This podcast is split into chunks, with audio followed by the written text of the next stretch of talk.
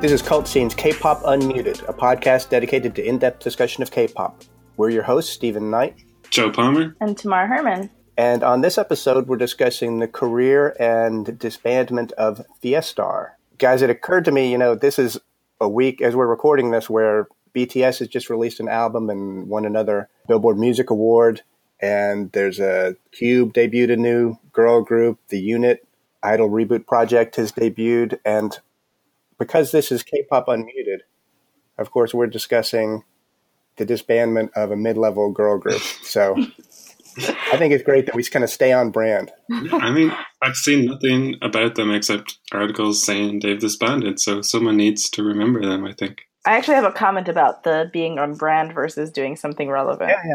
Go ahead. I mean, like, yeah, you guys talk about mid-level girl groups all the time, but but at the same time, Fiesta is not just like about Fiesta. Like, they're about a whole part of the industry, and honestly, their whole label. Like if you're not IU and you're under their label, like you're screwed. So Yeah. so I think it's kind of they're kind of more representative of a bigger part of the industry that I don't think people really focus on rather than like, yeah, okay, of course it's K-pop unmuted, so we have to focus on a mid-tier girl group. It is an interesting situation, LOEN, and for one thing, you don't have the YouTube count on your channel and then the YouTube count on 1theK, right? When you're mm-hmm. When you're in LOEN. Yeah, I think it's called Kakao now or something. Right. Like I think Kakao bought them.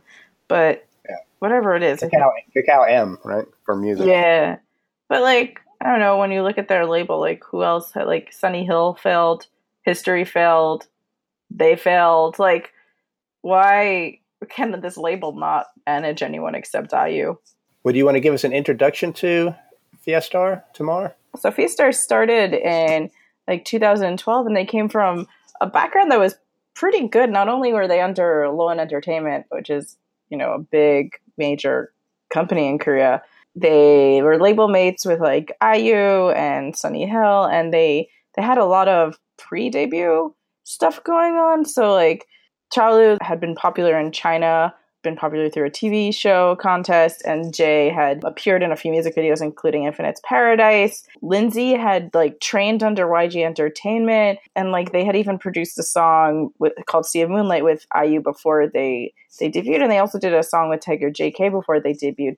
And then like people were really excited about them. They won a bunch of Rookie of the Year awards in 2012 after they debuted, and then like this is gonna sound terrible, but aside from like Chaolu and Yezi getting popular on um, Unpretty Rap Star, nothing ever really came about like after their first year. Like you know, most K-pop groups kind of like sometimes they get attention as a rookie, and then they either go really high up and then they eventually disband, or they kind of like you don't really hear from them, and then they hopefully have their big break, or they never nothing ever happens to them. Fiestar like they did kind of ridiculously well in their first year. Like I, I was reading how like while Gangnam Style was on the K-pop Hot 100, so was Fiesta's first song with IU. Like they've been on Billboard charts. Like they've done really well for themselves. And then aside from a few members making names for themselves, like that was pretty much it until May 15th when they disbanded. Yeah, I've joked before about groups peaking before their debut, but I think that Fiesta are literally their peak was before their debut with that IU song. I like some of their songs more than that. That was kind of like Oh, I, I, don't, I just mean chart wise and Ah, popular, not not their actual music. Yeah, right. yeah, so sad for them. Yeah. Well, I've followed Fiestar pretty closely for a while. One of the reasons is that Cheska, a former member, is a Southern girl. I think she may have been born in Georgia, but I, I can't remember. But she grew up in Georgia and Tennessee and Alabama, and I always thought that was cool. And so I followed her career, and it always occurred to me, you know, even before it was clear whether Fiesta was going to make it or not, they were sort of my representative girl group of a group that had all the ingredients to be successful and that were struggling. And I thought it would be interesting to see whether they would ever make it because, you know, the entertainment industry, there's a lot of luck and happenstance and so on. But as you were saying, I think Tamar, they had a they had a strong company behind them. They had solid vocals. Their vocals are so impressive. Yeah, And like they have Yezi, who is like pretty popular as a rapper on her own, and and Chaolu became popular right? For just being a variety. So like they had everything going for them except except they've got the American, they've got the Chinese, so they got the international appeal and the language is covered. I don't get it. Yeah. I don't know. These aren't K-pop wannabes. These are people who actually could be K-pop stars. And you know, like from their first song, Vista, it was a fun music video. I just watched it a few minutes ago again, and like it was a fun music video it had JYJ's uh, Xia Junsu in it. It had a kind of plot that reminded me of Wonder Girls' is Tell Me, instead of, you know, just one person being like a superhero. Like they had all them dressing up as superheroes and like they had superpowers and stuff. It reminded me of EXO's superpowers, kind of, which is also 2012. So I was like, oh, was this like a theme that was going on in the industry at the time?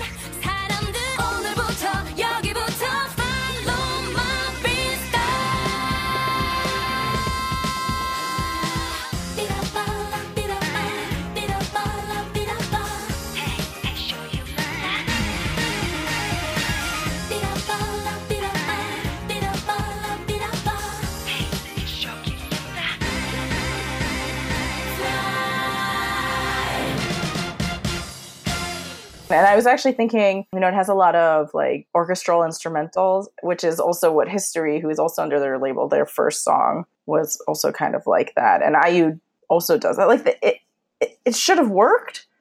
I don't know. I think this does really good, and I think just they were really good, and it just kind of sucks that they had to call it quits because I don't know, nobody cared. Me looking back on why it all didn't work, for most groups, like go back right to their debut and like look at it and like maybe pick out where they could have gone from there and what went wrong. And like you said, like their debut was like stacked in favor of them. Like two great tracks with one with Tiger JK, one with IU, and their solo or their debut single like blisteringly amazing. But I think the 2012 that year was a, a big thing for them because that was sort of if you look back on groups debuts per year, that's sort of year zero for like the oversaturation of the market. You know, you have EXO, BAP, AOA, EXID, NU'EST, Ajax, like a lot of other groups who took time yeah. to get going, and a lot of who just started amazing right from there.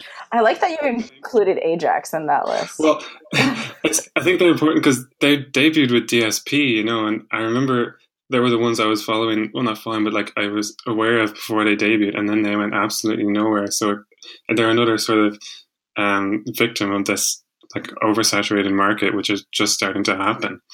And so I think for a lot of those groups, the two or three comebacks after your debut are super important. And for me, that's where Fiesta lost it with their two follow ups to Vista, which were songs that have a lot of interesting things, but they're just seemingly no audience and just kind of really cheap sounding compared to Vista and then the ones that would follow. And a small aside that could have been interesting is Wicked style, you know, the reggaeton, very lots of hip hop.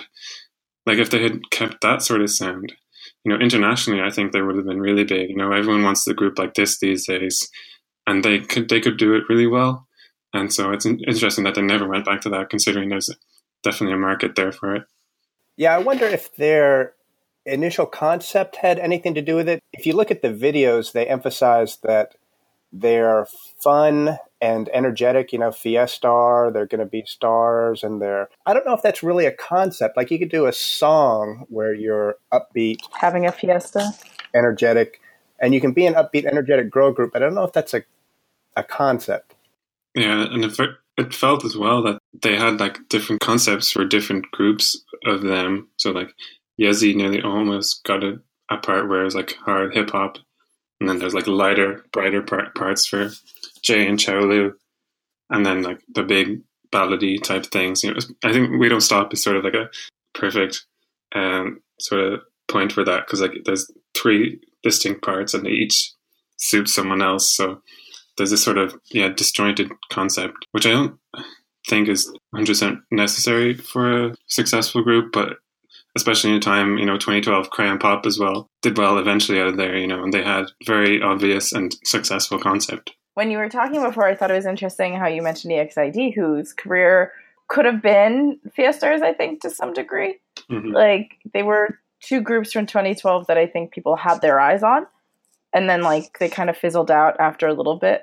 But then, like, why didn't Fiesta ever. They had, like, we you know, like the members became popular uh, individually. So what was going on that the group didn't become popular? Just like terrible mismanagement. Their song choices were just terrible. It's so sad.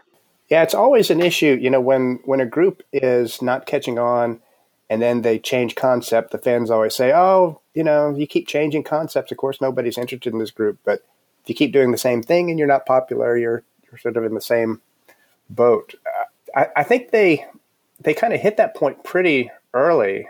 You know, they did. You mentioned Vista and We Don't Stop, which were consistent with their debut image, and then they had this Shinsadong Tiger song I don't know. And I think this was around the time that they kind of rebranded themselves as like the fans' girlfriends. They had their own, uh, they call it a reality show, but uh, and they had little segments on there where you're going on a date with them. I don't remember the details of it, but girl groups sometimes reach a point where they're not catching on and they decide it's time to go sexy and we need to stir up some controversy. And I don't know. I think it's just a train wreck of that philosophy because you, you know they build it as a cute, sexy concept, but it's way too young and too innocent and too sexy. You know, at the same time, and the the song has a nursery rhyme theme. You know, the Ten Little Indians hook, and the video is all about Jei. The visual visual is going on a date at this boy's apartment. I guess it's her boyfriend, and the song is about, you know, I'm having these feelings. I don't, what's going on? What should I do? You want me to, why are all our dates at night? And then there are these male voices in the back saying, oh, that's how it is with adults. And then she says it's getting late. And these male voices are saying, oh, you should stay later. You know, and the video is, I guess, I guess the guy is supposed to be like a stand in for the fans, but he's this kind of dorky guy. He's got a bunch of like toys and comic book paraphernalia, which is fine. But she Jei comes in and she's looking at this stuff and he offers to take her sweater and then he he's like, Whoa, look at the body on that girl, you know, and all his pictures that he has, the eyes are all leering over at Jei and the Pinocchio nose grows out, you know, and it's like, What are you guys kidding me with this? And that's that's sort of how the whole video go you know, it ends up with him trying to put the moves on her and she literally bites him off. And I guess it's supposed to be kind of comedic, but you know, I think Yez- Yezi may even have rapped about that later on in one of her songs about the shot of her that sort of zooms in on her chest when she's this character fighting in this video game that they're playing. It, it was just a really odd video and and you know, kind of an uncomfortable, sexy concept. I never thought of it as a, a, sexy concept actually until now. I just thought it was kind of a continuation of the cutesy type thing. But the way I, always, yeah, I thought it was like incredibly misguided cutesy stuff. Yeah. Because you listen to the song by itself, it's got the nursery rhyme stuff. It's totally just like innocent all over, and then like the lyrics, obviously very suggestive, and the the video way past that even. But it it, it kind of marks an interesting point where they're leaving behind a debut and kind of like opening up of their sexuality, like even in this like really not very interesting. Well, I guess it's interesting, but not very good way. But from there on, they would tackle sexuality more in ways that I would, would think are quite interesting. And I wonder if it was a coincidence that that was Cheska's last comeback. Yeah, of like all members leaving groups, I feel like Cheska. Sorry to say this as a fellow Southerner to you, but she had very little impact on leaving. I think they they moved on quite easily without her. You know, I, I actually sometimes forget that she was even in the group. Yeah, it didn't kill the group. I, I I think she added a lot to the group. She was oddly enough the Aegyo queen, which I don't think she was very especially comfortable with. But I think especially in the early songs, she was really good with the. You know, a lot of times the songs will have an English part that's real swaggy. You know, we we're something and you know it you know, but Cheska had a mm-hmm. way of saying those things that sound really super cheesy coming out of other people's mouths, and she made it kind of fun, and it didn't sound stupid and cheesy. You know, she she was good at that, but she was yeah, she was kind of a utility player. She was she wasn't the top of anything, but she was mm-hmm. she could rap, dance, sing, all that kind of stuff. But yeah, I, I don't disagree with you. But I actually, I really really like her on um, their kind of one-off digital single with Eric Benet called "Woo." And that's a, like a really great um, like Latin, a lot of Latin guitar and like R and B vibes. Uh, it's actually one of the best songs. I only really discovered it recently, but uh, and she's probably her best on that one for sure.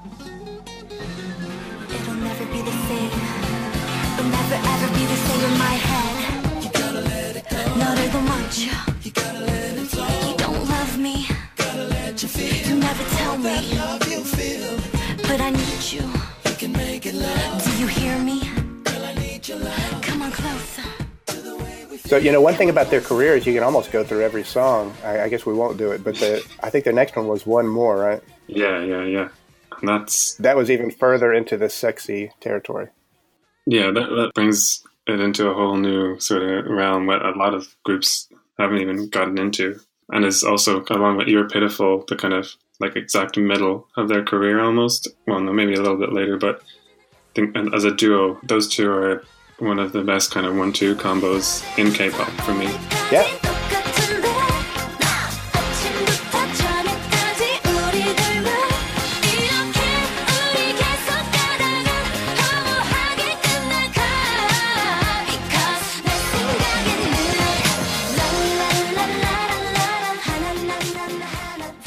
Yeah, so from the coy, naive little girls, and I don't know, they like Cheska leaves and they go straight into this sexy concept after seeing obviously EXID, AOA, and maybe another few girl groups hit the success with it. You know, especially coming after, I don't know, it, it feels a little bit more natural, and the song itself is really a sort of disco-y and and and sexy, but it's like a little bit fidgety. There's a lot of different elements, like the instrumental of the plucky, this like high pitched guitar. There's like DJ record scratches and little bits of brass. It becomes this sort of sexy, danceable, but also unsettling thing, and it sort of mirrors the girls how irritated they are, and, by their like kind of kind of boring sex life, and they've become impatient with it. And it's we've people talked about how it's about wanting a threesome with their kind of boyfriend. Like they've always they're going to become tired with sex, and they want to add one more as they repeat.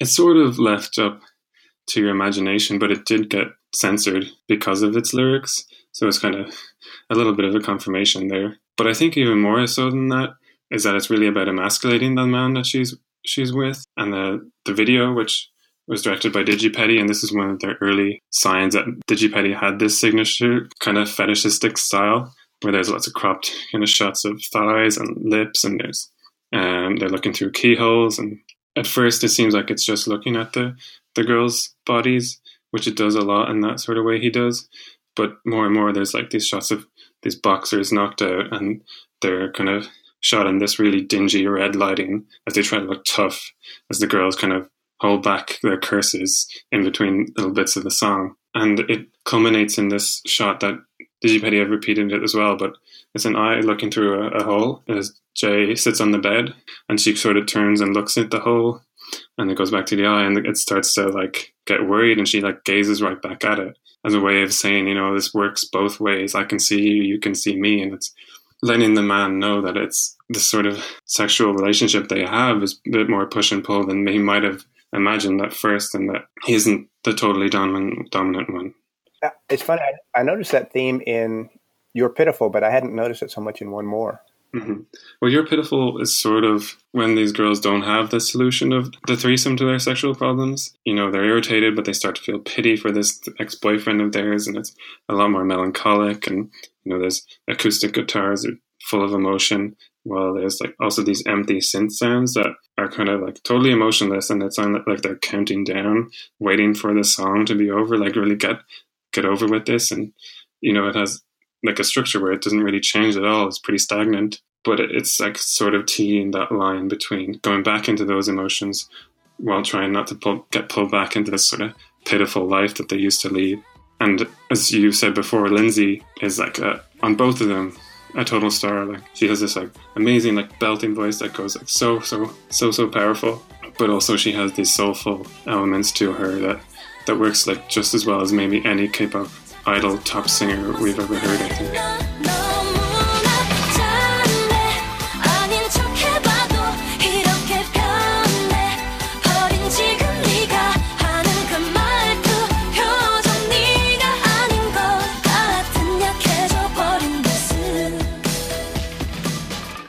I would have loved to have seen her in 2NE1. I have to say, No, I, I, probably think should have said who I would trade her for, but uh, they could have been a, quite a vocal group. yeah, yeah.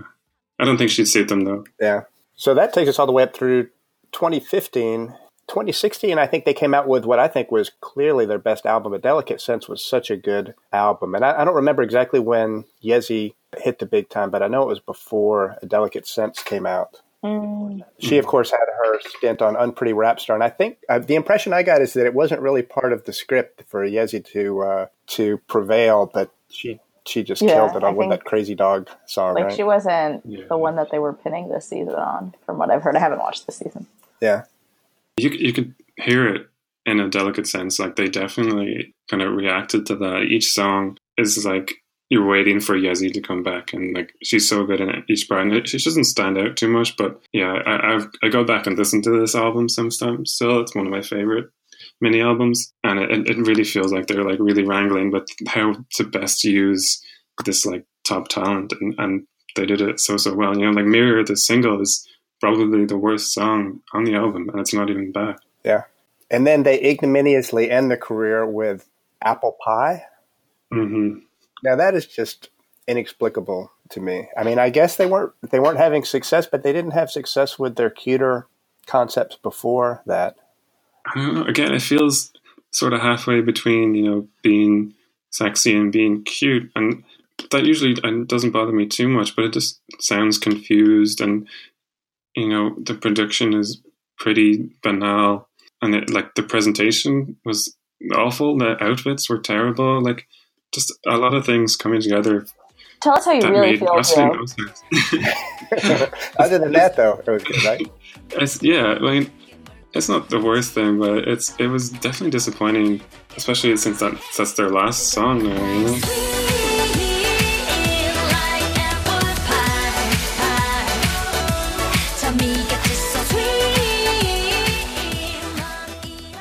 One thing about this group is they definitely had a hard time figuring out who their star was. You know, I think they started out thinking that Jei was going to be the star. You know, later on, Yezi emerged. Uh, Chow Lu got very. I can't remember what made her so popular. Was it She just was on Radio Star, just like her personality, like her variety show appearances. yeah? She's kind of. I don't. I'm not sure I would want her in my idol group, but she was. She is. She is funny. She's got a crazy personality. but she had something about ta- being able to speak backwards. She could say things backward just as fast as she could say them forward, something like that. That's talent. Um, I would have her in my group then. Yeah. Yeah, she could sing backwards. That would be that would be really impressive. well, you guys, uh, tell me what you think about this. This is something that's occurred to me, and one reason that Chow Lu may have a little bit of an advantage on variety shows. You know, she's been uh, a guest and I think even a host, or at least a regular, on several shows. And I have a theory that foreigners get a little more leeway. They can say crazier, more shocking things, and it's entertaining, but at the same time, they can get away with it a little bit because they're not Korean. hundred percent. Yeah. Mhm. Also, like she she's been around for years. Like she's in her, I think she's thirty, Yeah. and or in her, she's definitely around there. And I was looking at their um, their Wikipedia page, and she was around in China since two thousand and four. Like she has not had a short career. I mean, she was really young in, in, in 2004, but still, that's still a Mm. long time. Yeah. Yeah, and I, I I don't think I can really think of like you said like a member who does so little in the music but has like maybe the biggest range outside of the music. You know, when I think about her best moment musically, it's literally just uh, it's towards the end of Vista, and she just has this great gaze uh, in the music video, and that's like I think back as like her biggest contribution to their music. But then I've I've enjoyed her immensely on shows, and I remember their uh, learning languages at Fiesta, their little YouTube show. Yeah. and I always watched just to hear her speak Chinese. It was my one of my favorite things of the week. Well, you know, that's one thing when a when a group disbands, it's natural, and I've seen a lot of it online to blame the company, say they didn't promote them enough. And I've seen people say, you know, when when Yezi got popular, they didn't promote, they didn't take advantage of that. When Chow Lu got popular, they didn't take advantage of that. But I really think if you look back, they did so much promotion. I mean, they had their own they had their own show on SBS. They they were in all kinds of variety shows and and things. And, and they, I mean, of course, they started out with the IU promotion. I really don't think you can fault LOEN on the amount of you know money and effort they put into promoting them. Certainly, maybe the artistic choices. I mean, I think the artistic choices were the big, big problem. I like think about this a lot about why LOEN groups fail. Like they have the connections, they have the money. So what's Yeah, obviously like I, I never think that the songs that they put out from LOEN groups are bad songs. I think that they're like weird, maybe all going together because they're switching like sounds too often or something. Is LOEN not putting enough effort into promoting their own groups because because they do have this other side of the business where they need to kind of be fair to everyone. So if they showed any sort of favoritism to their own groups, like it'd be problematic. But like it's not like they like you said, like they had shows and stuff. I think it really comes down to the the music choices that they're getting aren't the right ones. Yeah. But Mm-hmm. I don't know. One's a mistake and like two's an accident. But by the time you get to three groups that fail, like you're you're a trend. Like there's something wrong. yeah. I think I'd have to say I I can't even as a Fiestar fan, I can't really say what makes Fiestar special. Like what what I can you know I can say something good about each member and so on, but what is it about Fiestar that makes them special? Makes them stand out? Well, I, I've always thought as that sort of tackling of sexuality for me is, is something maybe you have to read into it a bit, but it felt it felt like natural and mature compared to a lot of other groups, and that's what I'll always remember them for. Yeah, I think you're right. Those were definitely their high point. I, I liked their early songs, but uh, their later, you know, "You're Pitiful" and the "Delicate Sense" album, I think were their Mhm. best, Mhm. and one more too. Yeah. All right, well, do you guys want to move on to our picks? Let's do it.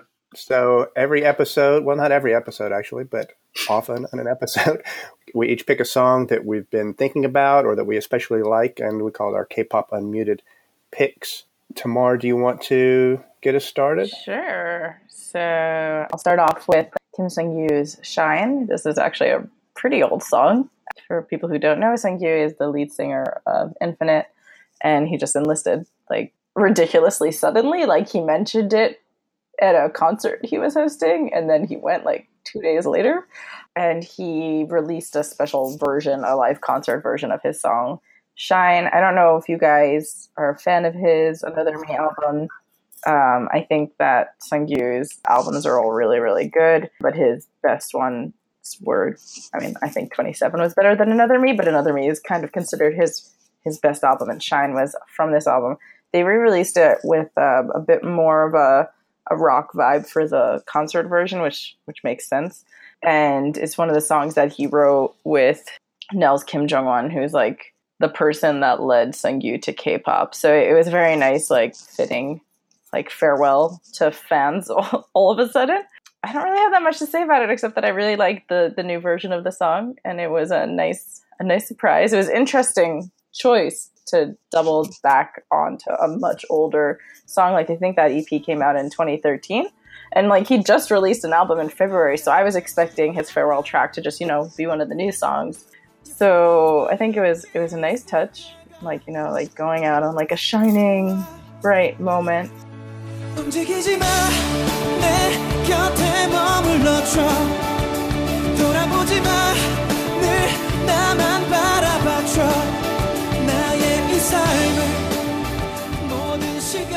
Yeah, I saw some confusion online about it, whether it was even the same song, but it's just it's a different version of the original yeah, they, song. they. I mean, they didn't change that much. It sounds more like what I would expect from him now than I did on that album. Yeah. But it, it just seems they just changed the instrumentals a little bit. He looks really bad bald. Yeah, he everyone's criticizing him. I'm just like whatever. He's in the army. Um, I just think it's very uh, stupid. For I'm, I'm just gonna say it. I think it's r- ridiculously stupid how um, Infinite's career has been managed over the past few years, and especially since they renewed their contract. Like the fact that they must have known he was going to the army. The fact that they didn't have another comeback beforehand or something after signing their contract renewal. Like, whose decision was that? I'm just stupid. Yeah. That's all I have to say. Good song, stupid circumstances. Well, the song I want to talk about is Tamar and I were talking about this a little bit before we started recording. I keep wanting to call them G Idol, but I think they're it's idle. It's just idle, and there's Mhm. some kind of double and triple entendres and all kinds of meaning behind their name. You know, it's G in parentheses I dash DLE, but I'm just going to call them idle. Their song La Ta Ta, they're a new girl group from Cube, which of course immediately gives me mixed feelings because I'm a big CLC fan and I want all of Cube's resources, even to the exclusion of Hyuna and Pentagon, to go to CLC. Uh, but it looks like that's not going to happen because they've been they've been doing pretty well. So a couple of things about this song that really struck me. One is this is another example of how elements of a song that I wouldn't necessarily vote for, like if you put it on a whiteboard, I would not be in favor of, can still you can still have a good song. Like a few years ago when reggae was just a total scourge of the K-pop scene, but then Wonder Girls put out a great reggae song, right? So this song follows a couple of trends that I'm not a big fan of, which is of course the tropical sound, and then it also has a big electronic instrumental drop, which I don't know if it's technically the chorus. They do kind of have another chorus, but maybe it's part of the chorus. But it it really works. It's a it's a really good song. The other thing that struck me about it is there are some real stars in this group. I mean, there's obviously Soyeon, who was on uh, the first season of Produce 101 and Unpretty Rap Star, and she released a couple of solos, including Jelly.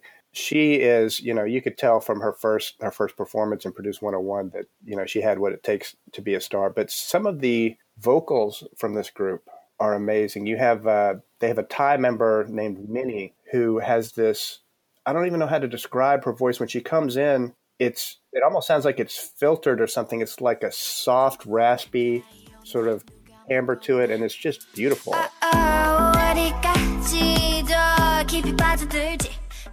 And she's followed up by, I want to call her Yuki because that's what the romanization looks like, but I think it's might be Ugi, but the Chinese member.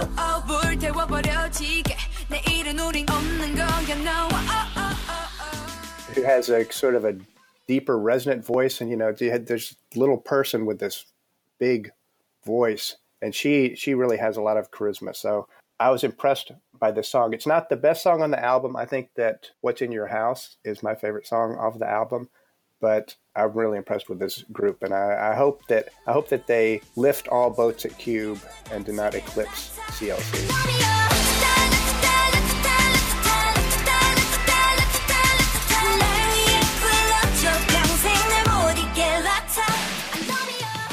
Yeah, I definitely agree on Minnie. Minnie, she's yeah by far the highlight. You know, I like I sat up as soon as I heard it. right Yeah, like so so interesting. Such a, like a great choice to make this sort of pretty low key verse and like just give it some sort of life. Apart from that, yeah, it's it's a fine track.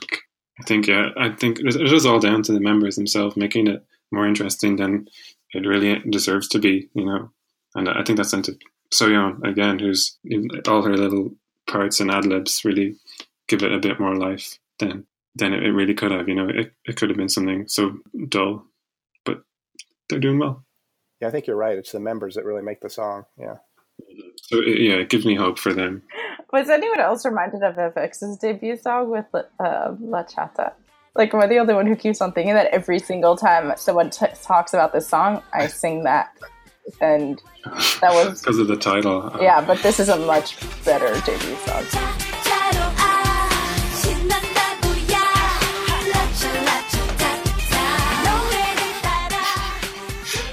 Uh. So I will finish this off with my favorite track of the last few weeks, which is also by favorite.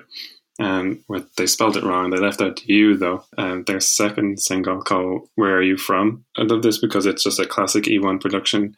Uh, E1 he worked a lot with Cosmic Girls on their Secret album on Secret, Bebe Prince, and a lot of other great recent stuff. And it's it's very kind of signature their st- his style, which is like bright, really detailed synth pop. You know, it has so many layers and so many different kind of instruments and ideas going on, but they all sound so clear and distinct without feeling totally separate.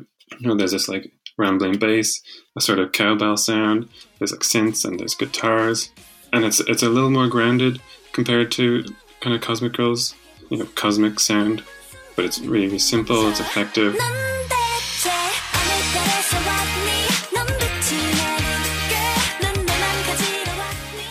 the production he always does this great thing with the vocals, which I love. Whereas the kind of belts at the end, it sounds like the girls are almost like screaming, but they has some sort of filter on it, so they sound like a little bit like alien esque. It's hard to kind of explain, but when you hear it a couple times in different songs, especially in like listen to like Baby and Prince by Cosmic Girls, and then this, and uh, you kind of very clearly hear this distinct signature sound of theirs.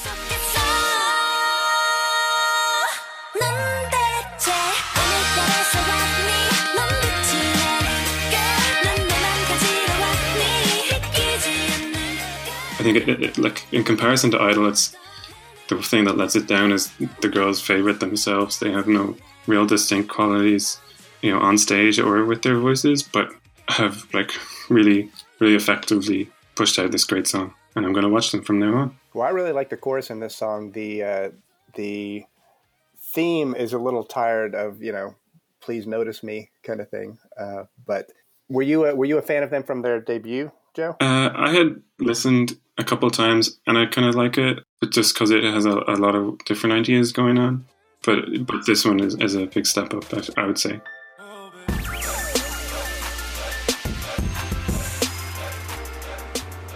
Thanks so much for listening to this episode of KultScene's K-pop Unmuted. Make sure to check us out on Twitter at KultScene and at K-pop Unmuted, and please leave us a review on whatever podcast site you're listening to us on.